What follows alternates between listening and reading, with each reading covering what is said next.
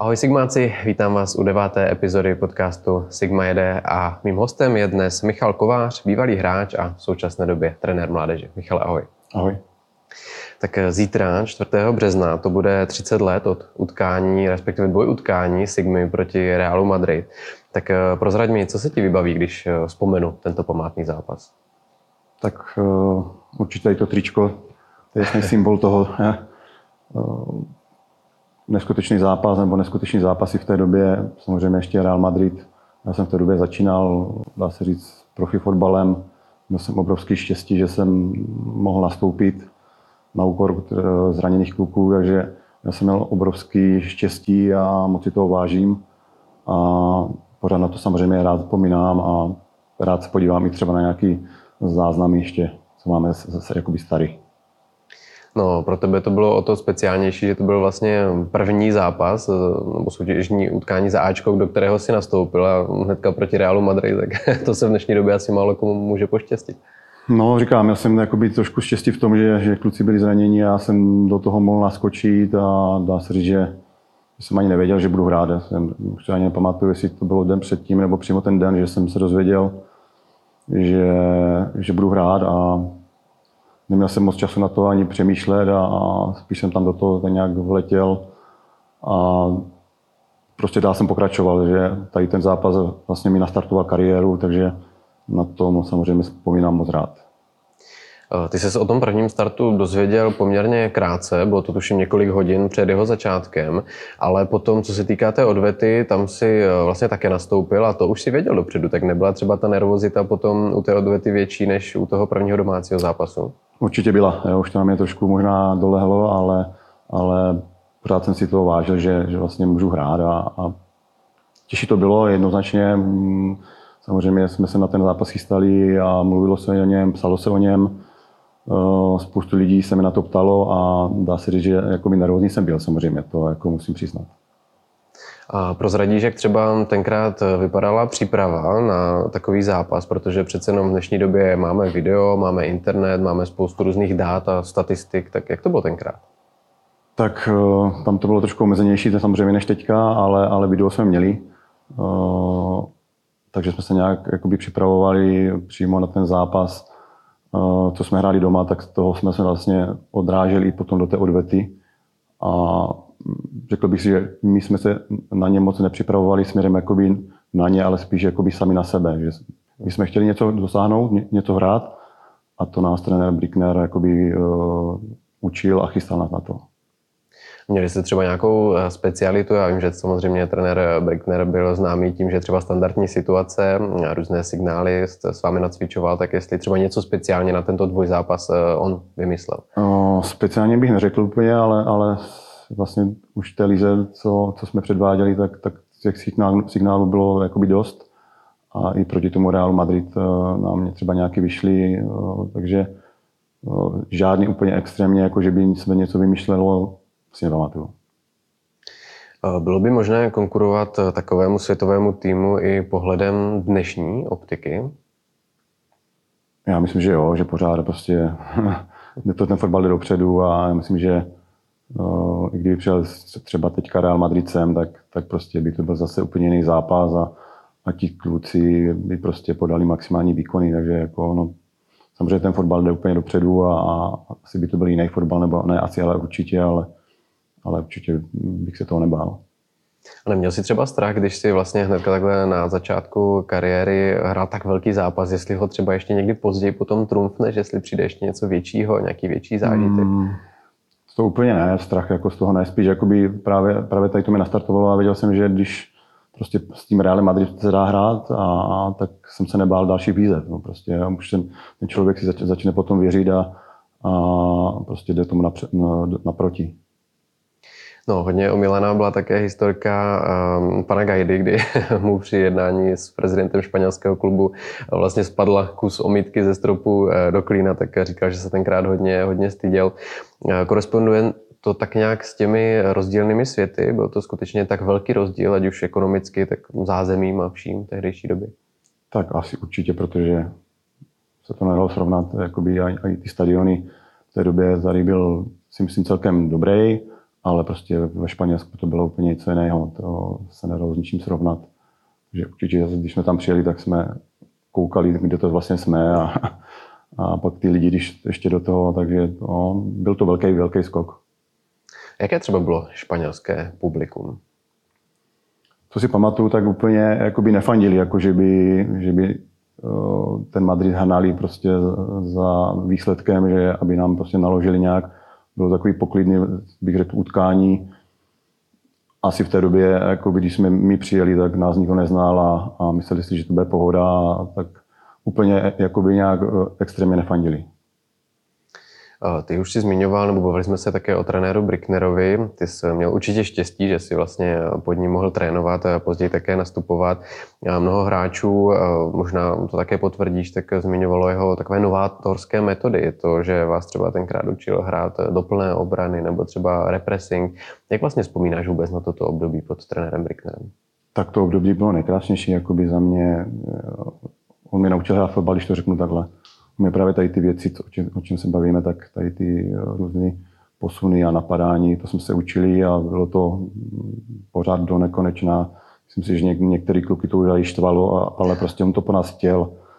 Uh, dokud nás to nenaučil, tak prostě jsme to dělali. Jo? A takže byly to jiné věci, na standardní věci, které si myslím v té době um, skoro nikdo neuměl a my jsme tady z toho právě těžili, že že jsme uměli dobře na parádu, měli jsme hrát mezi hru, uměli jsme hrát v bloku. Jo, tady ty věci si myslím, že, že v té době eh, málo který trenér uměl.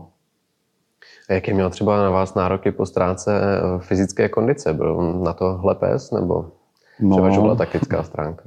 Určitě kondiční připravenost byla strašně důležitá a eh, hodně jsme běhali.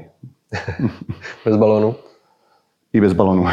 Bohužel v té době ještě asi nebyly eh, ty podmínky takové a nevědělo se možná tolik, jak, jak se dá trénovat i s míčem a prostě bylo to jasně daný a měli jsme naběháno.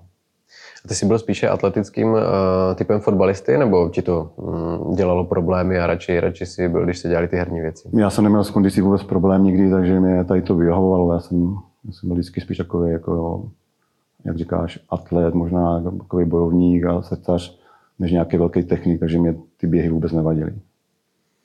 Když se ještě ve vzpomínkách teď vrátíš v rámci toho tehdejšího kádru, určitě jste byli dobrá parta. Jste třeba v kontaktu nějak teď? Ono samozřejmě řada z tvých tehdejších spoluhráčů ve fotbale aktivně působí třeba zrovna na trenérských pozicích. Jo, asi s Olmučákama, Pavel Hapal, Radek Látal, vlastně Martin Kutulek, to je můj šéf v akademii, takže s tím si vidím každý den. Potkávám Machalu, Kerbra, spoustu kluků určitě. Eh, ty máš z naší nejvyšší eh, fotbalové soutěže druhé a třetí místo, ale nikdy si vlastně nevyhrál ten titul, tak je to možná taková maličká kaňka na té tvé kariéře, která... Tak kaňka asi ani by neřekl, jako, tak jsem ho nezískal, jako není to úplně jako... Mm, mi to nevadí, že jsem ho prostě nezískal, prostě ten tým v té době, když jsme byli druzí, třetí, jsme na to šahali, ale, ale bohužel se nepovedlo. Co třeba chybělo k tomu, aby se podařilo ten titul získat? No, často je to jenom o pár zápasech, o pár bodech. No, tak jako musíte mít štěstí, že? Musíme štěstí na zranění, musíme štěstí na, na zápasy, že vyhráváte třeba, třeba v poslední minutě, nebo naopak dostanete nějaký hloupý góly, takže nám možná k tomu trošku chybělo, ale i tak si myslím, že, že to byly velké úspěchy. A cítil jsi třeba, že některá sezóna mohla třeba dopadnout, že jste ten rok jako dominovali, ale pouze jste třeba neměli trochu toho štěstí v některém ze zápasů, ale byli jste třeba objektivně nejlepší? No, úplně, úplně bych neřekl. Já myslím, že to, že to bylo, ty první tři, čtyři manšafty byly vyrovnaný a, a tam se to vlastně lámalo mezi, mezi náma. Bohužel tam ta Sparta v té době královala, takže bylo to strašně těžké no, se přes ní dostat. Eh, ty si za Sigmu odehrával 299 utkání, tam možná to jedno chybilo do toho krásného jubilea 300, i přesto je to obdivuhodné. Eh, měl jsi třeba v průběhu kariéry nějaké nabídky, eh, samozřejmě hrál si v zahraničí, ale odejít třeba do konkurenčního klubu v rámci České republiky? Měl jsem nabídky, měl, ale nevyužil jsem je. No, nějak úplně jsem, nechtěl bych jsem tady spokojený a, a neměl jsem potřebu někam přestupovat jakoby v naší soutěži když jsem potom mířil právě do toho zahraničí, jakoby, no, až jsem byl starší. Mm. A jak by si třeba zhodnotil vůbec posun celého klubu od té doby, kdy si tady eh, hrával nebo začínal vůbec ty až do té současnosti, do dnešního roku 2022? Tak hlavně, hlavně tím zázemím. Já myslím, že tady teďka ty podmínky jsou velmi dobré, že kluci mají velmi dobrý servis a vlastně záleží jenom teď už vlastně na nich, jak, jak pracují. Když využívají všechny věci, co mají potřebné, tak si myslím, že to je super. My jsme bohužel tady měli mm, jeden bazének a možná jednu saunu a to bylo, to bylo všechno, takže ty podmínky se jakoby změnily samozřejmě k lepšímu. Je třeba něco, co z toho současného servisu, nebo ať už v rámci regenerace, čehokoliv by si ty, kdybys mohl přetáhnout zpátky do toho roku, kdy jsi vlastně hrával, kdy jsi byl aktivním fotbalistou, že víš, že by vám to třeba pomohlo všem, nebo tobě? No, určitě si myslím eh, hřiště, uh-huh. jako tím myslím travnatý hřiště, že prostě my jsme ještě hráli na škváře, takže to bylo takový všelijaký, pak i ty trávy byly celkem dobrý, ale teď ty kluci mají krásný, krásný zázemí a za mě úplně ty hřiště prostě, jo, to je, ty si potom se samozřejmě i do Sigmy vrátil, ale eh, ta etapa nebyla úplně dlouhá, odešel si potom do třetí ligy, do, do Fulneku konkrétně. Mm-hmm. Někde jsem četl, zaslechl, že si zpětně možná i trošku litoval, že si v Sigmě nezůstal ještě déle, protože si mohl třeba ještě klidně 3-4 roky hrát. Je to pravda, no. V té době jsem se tady trošku nepohodl s trenérem a, a vlastně využil jsem tady nějaké nabídky mm, přestupu. A je pravda, že jakoby, neřekl bych, že bych, to, že bych toho litoval, že, že jsem šel do Fulneku, protože tam mám spoustu známých a kamarádů, ale spíš mi mrzelo, jak říká, že, že jsem mohl třeba ještě tady tu ligu dva, tři roky hrát. No. Tak když si potom eh, z první ligy šel do třetí, jak velký to byl třeba skok? Eh, mohl bys určitě dát nějaké srovnání, ať už co se týká úrovně, rychlosti, soubojovosti? Jo, samozřejmě je tam rozdíl ve všech eh, jakoby, parametrech, ať už o nějaké rychlosti, technice a nasazení, takže já jsem šel tady s tím jakoby o dost níž, ale, ale mě ten jakoby, fotbal baví a, a i tam mě naplňoval. No se často říká, že čím vlastně nižší soutěž, tím více je to soubojové, tak eh, ty jsi zmiňoval, že jsi byl spíše takovým atletickým typem hráče. Nebylo to možná vlastně kontraproduktivní, že to by více vyhovovala třeba ta první liga, ta hra s míčem, ne tolik soubojů? No, možná je to tak, ale, ale úplně, jako že, by, že by třeba eh, druhá nebo třetí liga byla více bojovější než první, si nemyslím. No, ono to, ono, ono, i ta, i ta první liga, i ta druhá liga, prostě to je soubo, jsou, tam, jsou tam pořád souboje nějaký a v té třetí tam si myslím, že to je míň, že tam spíš hraje fotbalový, takže mi to jako by úplně nevadilo. Ty každopádně ve Fulneku působíš eh, dodnes, teď už se trošku posunul v rámci své role do funkce hrajícího trenéra. A nehrajete už třetí ligu, hrajete teď eh, přebor, tak eh, je trenérství něčím, čím by se chtěl věnovat i teď vlastně v budoucnu? Víme, že samozřejmě trénuješ i tady na Signě. Trenérství mě určitě baví a i proto jsem třeba teďka ve Fulneku jakoby na, na pozici hrajícího trenéra a určitě, určitě mě to naplňuje a proto jsem i tam, i když třeba teď nám to úplně nejde a, a vlastně to spojení toho trénování do té žákovské kategorie, kde jsem teďka, tak je super a moc mě to naplňuje. A hráváš každý zápas ještě za, za neck, nebo? To ne, ne, ne, už, to tam, už tam úplně necpu. V každém zápase by nemusím, si myslím, že už mám na to roky, takže spíš, když je potřeba, tak si jdu zahrát a pomůžu tomu mužstvu. Eh, určitě sám jsi to teďka říkal, že se netajíš tím, že trenérská eh, dráha tě láká. Eh, vlastně i trenér Kotůlek, Hapal, Látal, to byli vlastně všichni tví spoluhráči, tak chtěl bys se třeba dostat jednou i na tu nejvyšší úroveň, třeba v rámci dospělého fotbalu? Mm, určitě ano, jakoby ty ambice samozřejmě mám.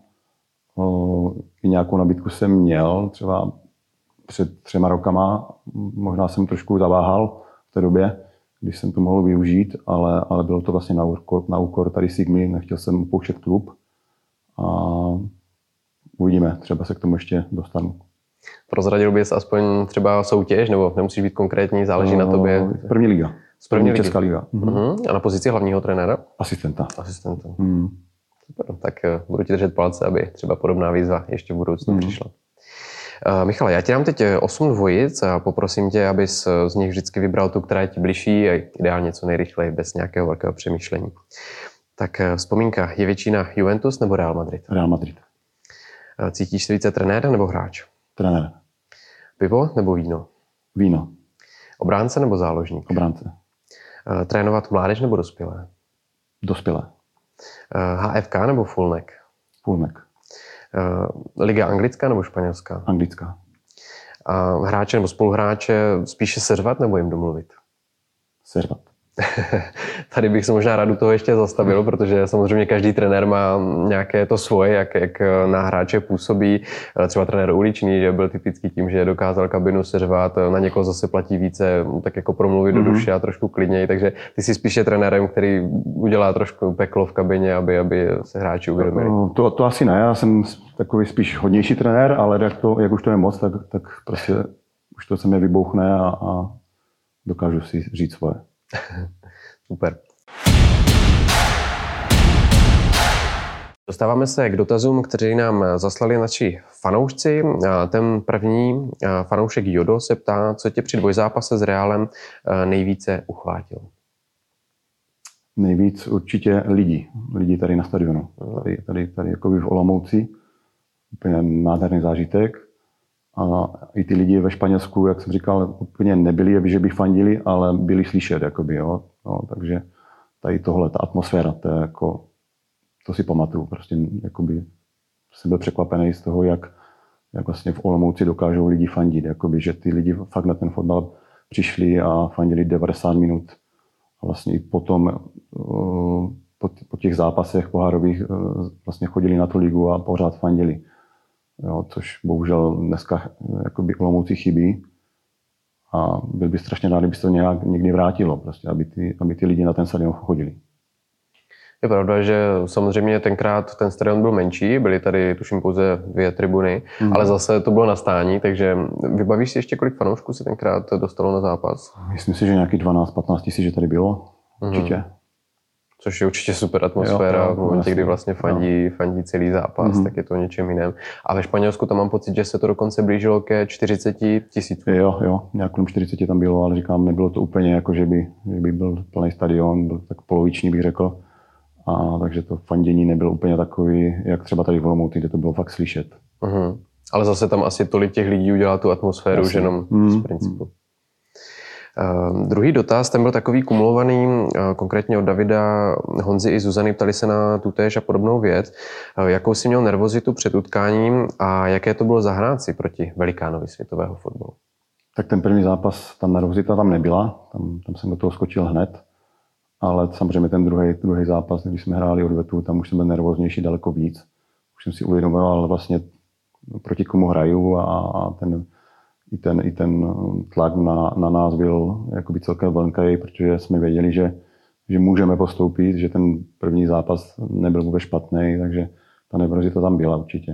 A jakoby každý říká, že to užívá, tak já jsem v té době jakoby si to moc neužíval, spíš jsem se bál, abych něco nepokazil. No. Takže to bylo takový ty jsi možná lehce otevřel vůbec téma uh, psychiky a mhm. hlavy, mm. tak ta předpokládám hraje obrovskou roli v momentě tady těch těžkých zápasů a zvlášť kdy proti, proti tobě stojí skutečně velikán evropského fotbalu. Určitě, jako kdo, kdo to nedává psychicky, tak, tak potom ten výkon může být klidně poloviční a, a my jsme měli výhodu v tom, že, že trenér Brickner, Brickner uh, nás na to dobře nachystal na ty zápasy. Prostě ten tlak úplně jak kdyby vzal spíš na sebe a my jsme věděli, že, že prostě si můžeme jít zahrát a že ten tlak je spíš na trenéra než na nás. No. Ehm, další dotaz je od fanouška Dominika a ptá se, jaký je tvůj nejoblíbenější zahraniční tým? Zahraniční tým? O, tak to je strašně těžká odpověď. Já to mám jako spíš, že každou chvilku se mi líbí někdo jiný, že nemám vyloženě, jako by, že bych měl řeknu Real Madrid, mám víc klubů, ať už v Anglii nebo, nebo třeba ve Španělsku, ve Španělsku Real Madrid, Atletico Madrid, třeba v Anglii Chelsea, Manchester. Mm-hmm. Takže tak. Super, to jsou tvoje oblíbené týmy. Um, další dotaz nám poslal dokonce tvůj bývalý svěřenec Daniel a ptá se, co tě motivuje k práci trenéra mládeže. Uh, tam se mi právě líbí to, že, že ten trenér vidí ten posun. Vidí to, jak to hráče může zlepšovat, jak se může věnovat a jestli mu to vlastně pomáhá to, co, to, co mu já chci předat, tak jestli on je schopný to vnímat a pak, ty, pak ty, vlastně ten, posun jde krásně vidět. No. Tam je to na tom si myslím to nejkrásnější, že, že můžete toho hráče no, jakoby ovlivnit tak, aby, aby prostě se naučil ty věci, jak vy třeba chcete a, a pak to používat i potom v té, v té kategorii vyšší, když se bude posouvat potom třeba do, do dorostu. Předpokládám, že největší takové zadosti učinění bude to, když pak náhodou jeden z tvých svěřenců nastoupí vlastně třeba za A mužstvo, tady konkrétně na Sydney. Určitě, jo, tak proto tady děláme, vychováme hráče pro, samozřejmě pro Olomouc a pro reprezentaci. Tak a poslední dotaz eh, nám poslala Hanka a ptá se, jaké jsou tvé aktuální ambice směrem k fotbalu i mimo něj. K fotbalu ambice, eh, ta práce, co teďka dělám, jakoby, to, tak mě naplňuje, ale ambice mám posunout se výš třeba k dorostu. Uh-huh. A post, potom třeba i k Ačku. K tomu dospělému uh-huh, uh-huh. Takže takové ty ambice jsou moje teďka tady k tomu. Jako, tak, to je vlastně moje práce, beru to jako by, to jak jsem bral fotbal na 100%, tak, tak i teď to trenérství beru na 100% a chtěl bych se tam posouvat určitě. A k těm mimo fotbalovým v osobním životě, třeba tady máš teďka nějaké výzvy nebo ambice? Uh, úplně asi ne, nemám, nemám nic, jakoby, co bych jakoby teď úplně chtěl. Jsi spokojený. Jsem spokojený, jo.